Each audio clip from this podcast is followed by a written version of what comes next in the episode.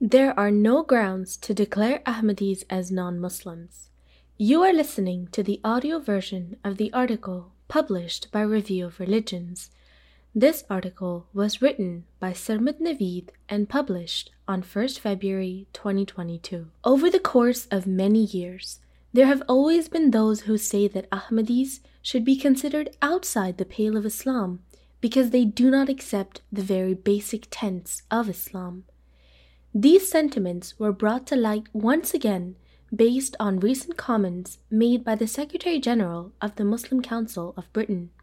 It should be clear that the Ahmadiyya Muslim community does not seek validation, nor does it require recognition or representation from other Muslim organizations in order to maintain its credibility as Muslims.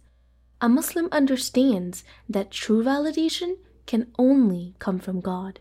As a community, Ahmadi Muslims are represented by their caliph, the successor of the promised Messiah, may peace and blessings of Allah be upon him, whose advent was foretold by the Holy Prophet, may peace and blessings of Allah be upon him. However, it is necessary to dispel misinformation. Firstly, it's interesting to hear people say that Ahmadis should not fall under the banner of Islam because this would have to mean that there is a united front or representation of Muslims.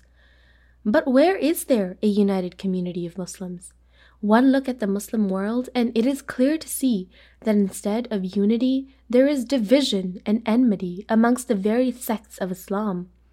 In fact, Ahmadis are not the only ones to be labeled as non Muslims as various other Islamic sects declare each other to be non Muslim as well. Let's take the Barelvi sect for example. Whilst describing who are considered disbelievers, the founder of the Barelvi sect, Ahmad Raza Khan, states, I quote, Murtad Munafik, apostate and hypocrite, is one who professes belief in the Islamic declaration of faith, but then are guilty of blasphemy against Allah the Almighty, the Holy Prophet, may peace be on him, or any other prophet, or rejects one of the tenets of faith. These include Wahhabis, Rafidis, Qadianis, Naturi, Chakralvi. On the other hand, the Deobandis hold similar beliefs regarding the Barelvis. Rashid Ahmad Gangohi, a Deobandi scholar, declared that the views held by Ahmad Raza Khan made him a kafir, a disbeliever. Similarly, Molvi Sayyid Muhammad Murtaza, another scholar from the Deobandi sect, has declared Ahmad Raza Khan to be an apostate.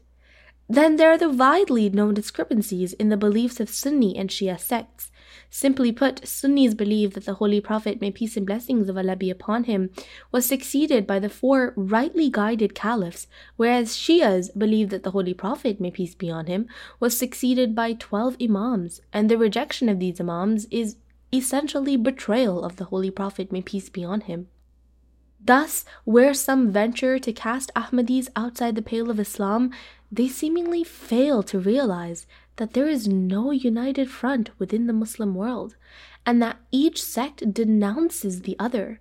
What justification can there be then of targeting Ahmadis in particular? The fourth caliph of the Ahmadiyya Muslim community, Hazrat Mirza Tahir Ahmad, may Allah be pleased with him, states, I quote, They consider us, as in the Ahmadis, to be non Muslims, while they have been considering each other non Muslims for the last 1300 years at least a hundred years after, or even before the Holy Prophet, may peace be on him, closer to him than 1300 years, there are sects in Islam who have been considering others non Muslims. But as such, they continue to disagree with each other. Never they impose this compulsion on any sect. They considered non Muslims not to behave like a Muslim, not to act as a Muslim, not to call themselves as Muslims, and not to do anything by way of Muslim worship which would make them appear like Muslims. This never happened in any religion in the world before, even in Islam. Thus, there is a division throughout the Muslim world the division starkly resembles the turmoil described by the Holy Prophet, may peace be on him, which would come about within the Muslims. And what did the Holy Prophet, may peace be on him, advise to do when such a state of affairs came about? I quote, Attach yourself to the Jamaat, community of Muslims, and their leader. Take another glance at the Muslim world, and it is clear to see that the only group of Muslims united under one leader is the Ahmadiyya Muslim community, united under their leader, the Caliph, successor to the promised Messiah, may peace be on him. So then, what is the justification of declaring Ahmadis as non Muslims? The justification given by those who declare Ahmadis being non Muslims is the claim that Ahmadis do not believe in the finality of prophethood as it pertains to the Holy Prophet, may peace and blessings of Allah be upon him. This is because Ahmadis believe the promised Messiah, may peace be on him, Hazrat Mirza Ghulam Ahmad, may peace be on him, to be a prophet as well. It is a shame, however, that due to their lack of familiarizing themselves with the teachings of Islam and Ahmadiyyat, they are wrong on two fronts.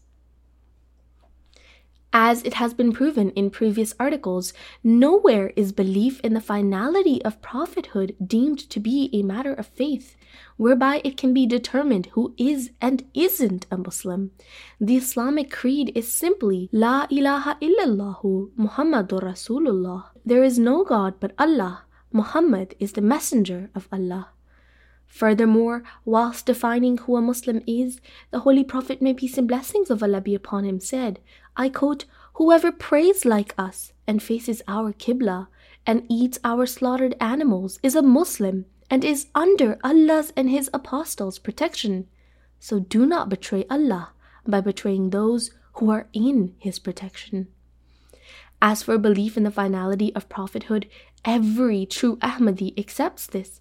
As Hazrat Mirza Ghulam Ahmad, may peace be on him, himself explains, I quote, If it is asked that the Holy Prophet, may peace and blessings of Allah be upon him, being Khatamun Nabiyyin, i.e., the seal of the prophets, how can any other prophet arise after him? All windows of prophethood are now closed except the window of complete obedience to the Holy Prophet, may peace be on him. Therefore, he who approaches God through this window is reflectively clothed with the same cloak of prophethood, which is the cloak of the Muhammadan prophethood.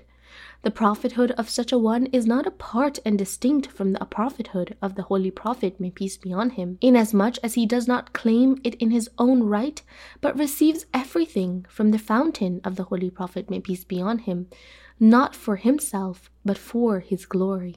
Despite this, even if the various Muslim sects were adamant in declaring that Ahmadis should not fall under the banner of Islam, Ahmadis will remain undeterred because this only proves the following statement made by the Holy Prophet, may peace be on him. I quote, My people will be divided into 73 sects. All of them will be in the fire except one. The companions asked, Who are they, O Messenger of Allah? The Holy Prophet, may peace be on him, said, They are those who will be like me and my companions. The reality is, there are no grounds to declare Ahmadis as non Muslims.